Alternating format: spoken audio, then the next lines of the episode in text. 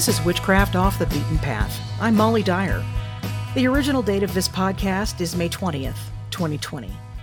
If you're listening, I hope you're safe, healthy, keeping entertained, and staving off the cabin fever while staying at home during this quarantine. Witchcraft Off the Beaten Path is available on Apple Podcasts, Google Podcasts, Spotify, Breaker, Overcast, Pocket Casts, Radio Public, Stitcher, and coming soon to Pandora and iHeartRadio.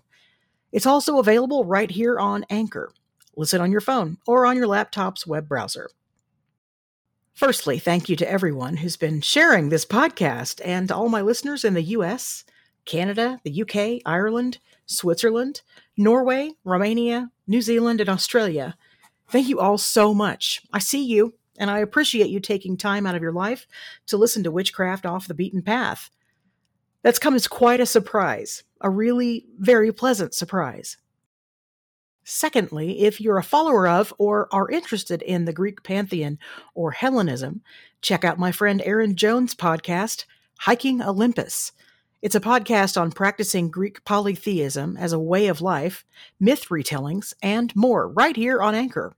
Today's podcast is a touchy subject for many, including myself, but I feel like it's worth discussing. Today's topic is witches overcoming Christian guilt.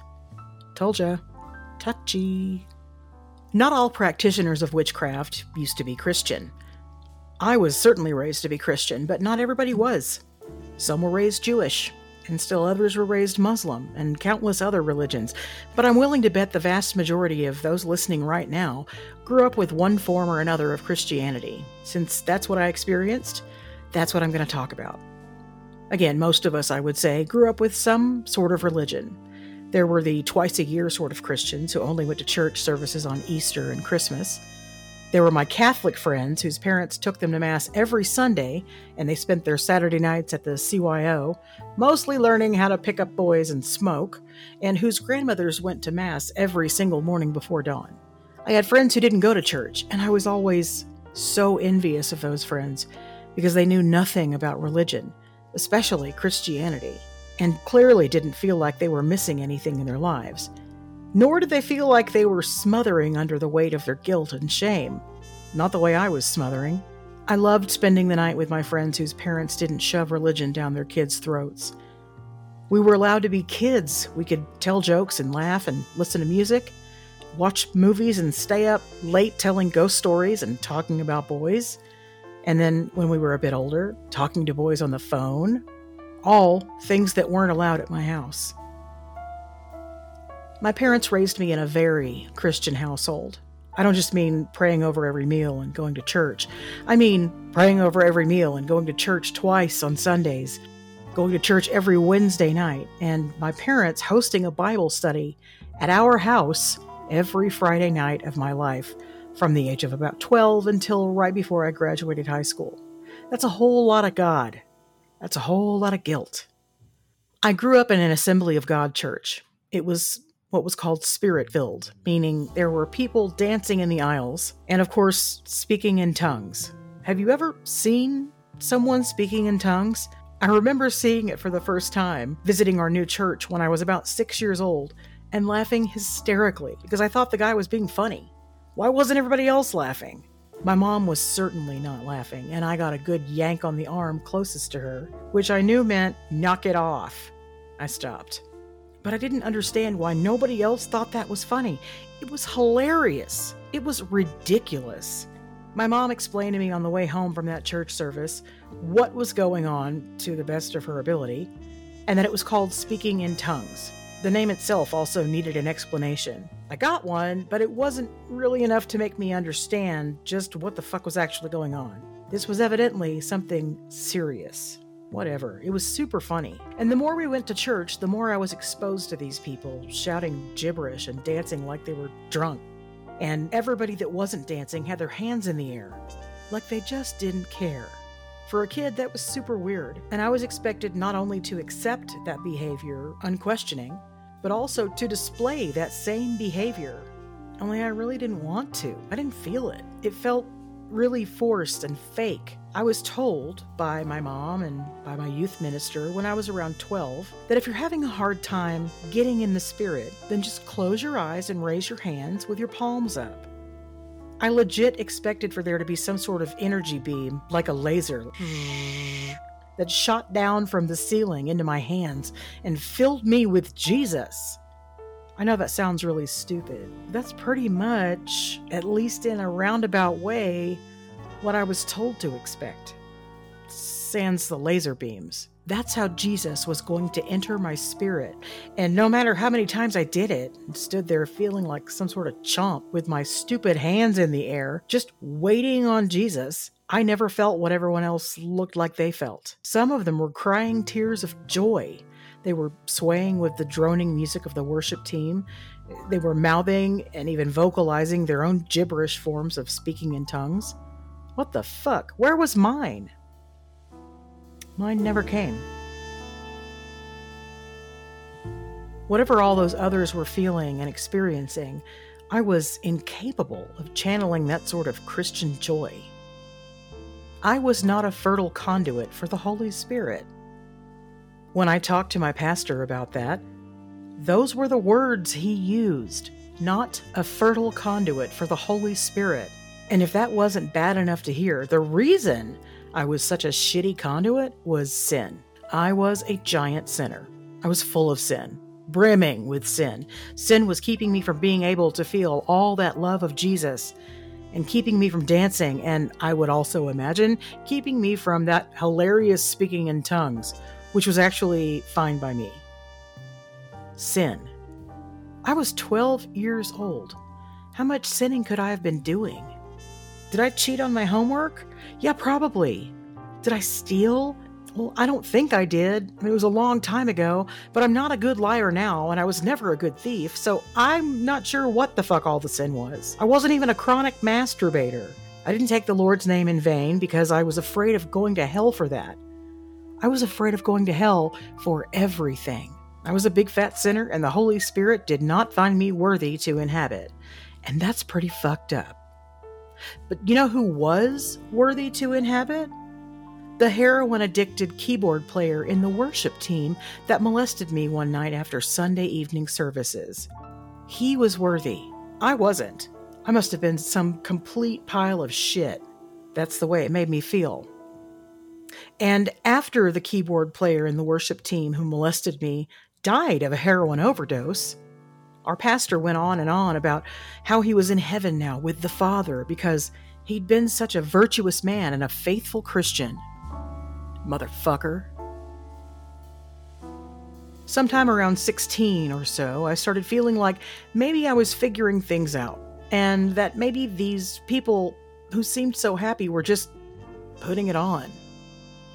I knew our pastor and his wife had been fighting for years because he'd been unfaithful to her.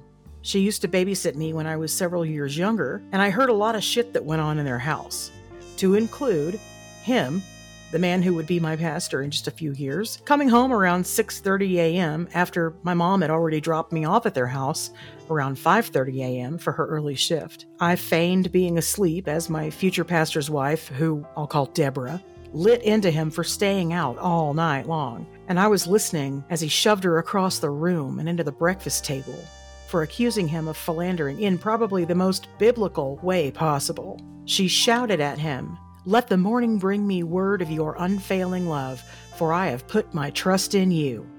That's Psalm 143, verse 8, in case you're playing along. I didn't remember it verbatim like that. But I've spent a lot of years thinking about that morning, and after the advent of the internet, searched for scripture about the morning bringing me word of your love, which was the part that I remembered from that. That's all I needed to find Psalm 143, verse 8.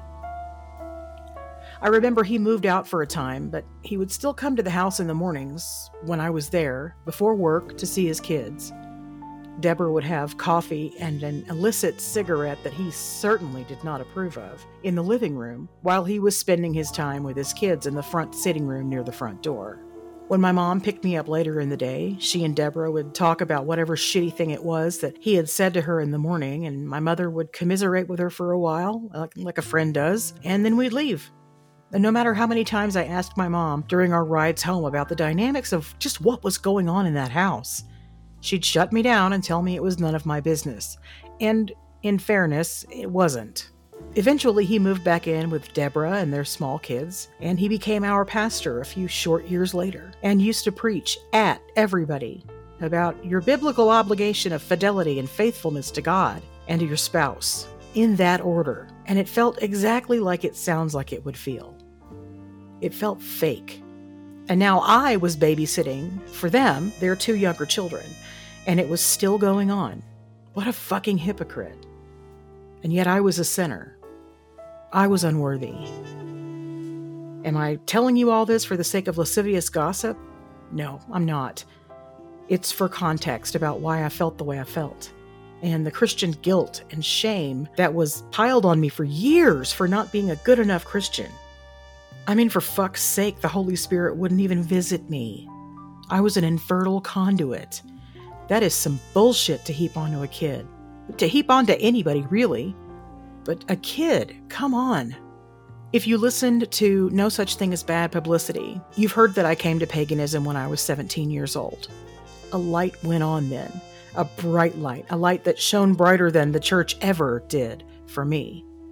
Something finally made sense, and there was no rejection from any spirits involved. But I'm not going to tell you that story right now. It's on my first podcast, episode one, if you want to hear it. The reason I bring that up at all is that when I started figuring all this shit out, it was after all those years of the feelings of inferiority, the feelings of not being holy enough or being too much of a sinner, being completely unsavable, the feelings that I would never be a fertile conduit for the Holy Spirit, and the constant guilt and fear that I wouldn't go to heaven when I died.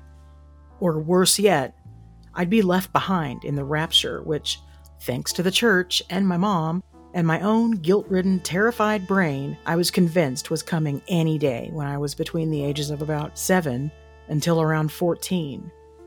That is sincerely traumatizing to a child, and even to a teenager. Actual, real, legitimate trauma. I saw a therapist for years for rapture PTSD because you know what? It's a fucking thing. My mom raised me the best she could as a single parent. We moved to a new apartment when I was five years old, and there was a bathroom with a bathtub in the front of the apartment where company would go, and a stand up shower in the master bedroom's ensuite bathroom. I thought that was super fancy. And my mom decided it was about time I learned how to shower all by myself instead of playing in the bathtub, taking a bath. The thought of that felt very grown up to me. My mom set me up in the shower with the shampoo. It was, gee, your hair smells terrific, by the way, just in case you want to know. A bar of soap and a washcloth. She turned on the water, made sure the temperature was comfortable for me, and after making sure I was okay, she closed the door. I was singing in the shower like a grown up, like the people in the shampoo commercials on TV. It almost felt glamorous. I was lathering up my hair when I got soap in my eyes and didn't know what to do. After a few seconds, I kind of started to panic, unable to make my eyes stop stinging, and I called out for my mom. She didn't come. I called louder again, and still nothing. I started screaming, Mommy! over and over, like any kid would do. I kept trying to get the soap out of my eyes, unsuccessfully, because it kept running back into my eyes from my lathered up soapy hair. I didn't know how to work showers just yet. It was my very first time. I called out another time for my mom when it dawned on me. This was it. The rapture had come. And I had missed it because I was so filled with sin. I shit you not, that was my very first thought as a five year old whose mother didn't come to answer my screaming. I got out of the shower and, barely even able to see, ran through every room of our apartment crying, looking for my mother, I was hysterical at this point and was hitch sobbing, where you can't breathe, but you can't quit crying either. It's like crying hiccups. I actually looked for the clothes my mother had been wearing, laid out on the floor or on the sofa, as if she'd been there and just disappeared and gone to heaven, leaving her earthly clothing behind. Just like in all the bullshit religious tracts I'd seen, warning me about the perils of sin and the wages of sin being death. I found the front door cracked open just about a half an inch or so, and I flung it open, only to see my mom outside, sitting on the staircase that led to the upstairs apartment, just smoking a cigarette. I ran out to her, screaming, naked, covered in soap, my eyes stinging from the shampoo, and now the tears of hysterical fear. We went inside, and after a while, she was able to calm me down enough to tell her what had happened while she held me wrapped up in a towel, crying. And 40 something years later, I can still feel twinges of the horror that I felt that day. I'm over it now, the horror, but I'll never forget it. And that wasn't the only time something like that happened. That's what I mean by rapture PTSD. It's real and it's horrific. People who didn't grow up in that sort of toxic environment, and yeah, it's toxic, probably won't understand what it feels like to be constantly terrified that the rapture is coming, probably later on that day, and you looked at somebody funny because of something they said to you. You sinned. So you pray and you beg, beg for forgiveness, but it just never seems like it's enough praying or begging, and you're going to go to hell. The Bible and indeed Christianity seems to have been designed to scare the fuck out of people just so they'll behave and obey the church. It seems that way because it is that way. But this is not a theology history lesson. It's just me talking about the shame, guilt, and feelings of inadequacy the church instilled in me at an age before I could think critically enough to say, mm fuck you, that's not true. I am valuable. I am so much more valuable than you're leading me to believe. And it took me a lot of years to be okay with things, with myself. Even with my newfound path, paganism, that told me at just about every turn how valuable I was. That guilt that was convincing me I was still going to hell for everything would creep in from time to time and try to chip away at my new, much more firm, much more solid foundation that told me all acts of love and pleasure should be my rituals, and that love and pleasure weren't just okay, but they were encouraged. My new spirituality normalized sex with a partner, or with multiple partners, or just with myself. It was all okay, and that having feelings of lust, or anger, or jealousy were all normal and human, and I just had to train myself how I dealt with them. But those feelings wouldn't send me to some eternal inferno just for having them, like humans do. It seemed completely natural to me, in light of the things I experienced through organized Christianity as a child, that I would grow up to be an atheist. I wasn't an atheist right away, but I have been for the last several years, and for me, that's what works the best, and for reasons that are pretty clear to me as well. That's the equation that makes the most sense in my life. If you worship deity, more power to you. No judgment here. Do what works best for you. If that's polytheism, awesome. If that's worshiping one god, awesome. And if that's worshiping one goddess, also awesome. Just don't allow yourself to be made to feel less than anybody, or shamed or unworthy of any sort of love, no matter what religion it comes from, including Christianity and for the love of all that is holy and unholy, don't allow that to happen to your children. My stepson has had the blessing of being born into and raised in a pagan household that offers him the freedom to search for whatever it is he feels is right for him. If he has questions, they are answered with an open mind and no judgment. He has been taught by all of us that love, kindness, compassion, truth, and respect for others are the most important traits to possess. I hope he never has to know the guilt and shame associated with things that can happen in the church. And I hope he spends his whole life knowing how valuable he is. And I hope you do too. I'm working on it. What was your childhood like regarding religion? Were you religious? Were you traumatized by Christianity? How did your religious upbringing affect or influence your witchcraft or pagan path? hit the message button on the Anchor app or on the Anchor webpage on your web browser. I'd love to hear from you. I'd love to hear your story. I have some truly incredible guests scheduled for some awesome podcasts coming up soon on cultural appropriation in paganism and witchcraft, Luciferianism, Thelema, rituals in Satanism, and much more. I'm super excited. There's a brand new podcast every Wednesday, and as always, if you have questions or comments about this or any other episode of this podcast, or if there's a topic you'd like to hear about on a future episode, just smash that message button on the Anchor app or on the Anchor webpage from your browser. You might hear yourself on an upcoming podcast. Stay at home. Wash your hands. Don't touch your face. I hope you never hunger, and I hope you never thirst. I'm Molly Dyer. This is Witchcraft Off the Beaten Path.